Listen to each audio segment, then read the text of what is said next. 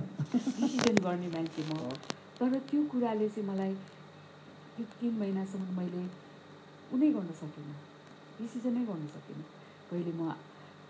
जति सोच्दा पनि अनि मेरो साथीहरू तिमला शशी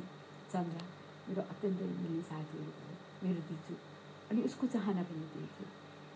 केही गर अब अब त सधैँ यही किसिमको काम पनि हुँदैन अब तिमीलाई उमेर कामले पनि- खोज्दैन उमेर पनि एउटा कुरा हुँदैन मन सत्य हो तिम्रो करियरले तिमीलाई सर्टेन टाइमसम्म मात्रै पछ्याउँछ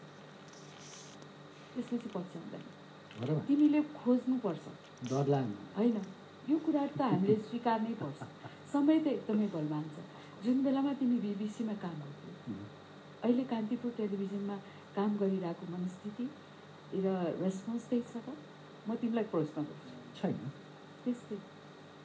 उमेर अनुसार उमेर अनुसार समय अनुसार आफूलाई नै काहीँ न काहीँ जीवनको एउटा न एउटा टर्निङ पोइन्टमा मोड्ने। मोड्नै पर्छ तर म सन्तुष्ट- भाग्यमानी हुँ तर सन्तुष्ट छौँ नि त म छु है छु, म जान्छु पक्कै छु म जो तर छु, म ठिकै जुन छु। टर्निङ पोइन्टमा टर्निङ लिँदै थिएँ त्यो टर्निङ पोइन्टमा मैले एउटा राम्रो जीवन साथी पाएँ र तिमीलाई त्यसको लाग्यो कि लागि- चाहिँ उम्, अब चाहिँ मतलब ठिक छ। यो उमेरमा एउटा सहारा एउटा माया भन्ने चिज नत्र त चाहिन्छ। तिमीसँग कुरा गर्ने साथी पनि हुँदैन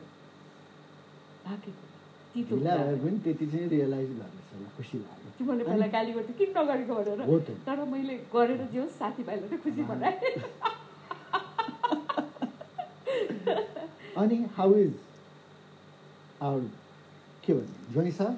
ट्रिटिङ यु ल त no is very Huh? Fine is down to earth किनभने एकदमै mm, साधारण सिम्पल र एकदमै uh, डेप्थमा गएर अ, मानिसको भावनाहरूलाई बुझ्ने मान्छे अँ,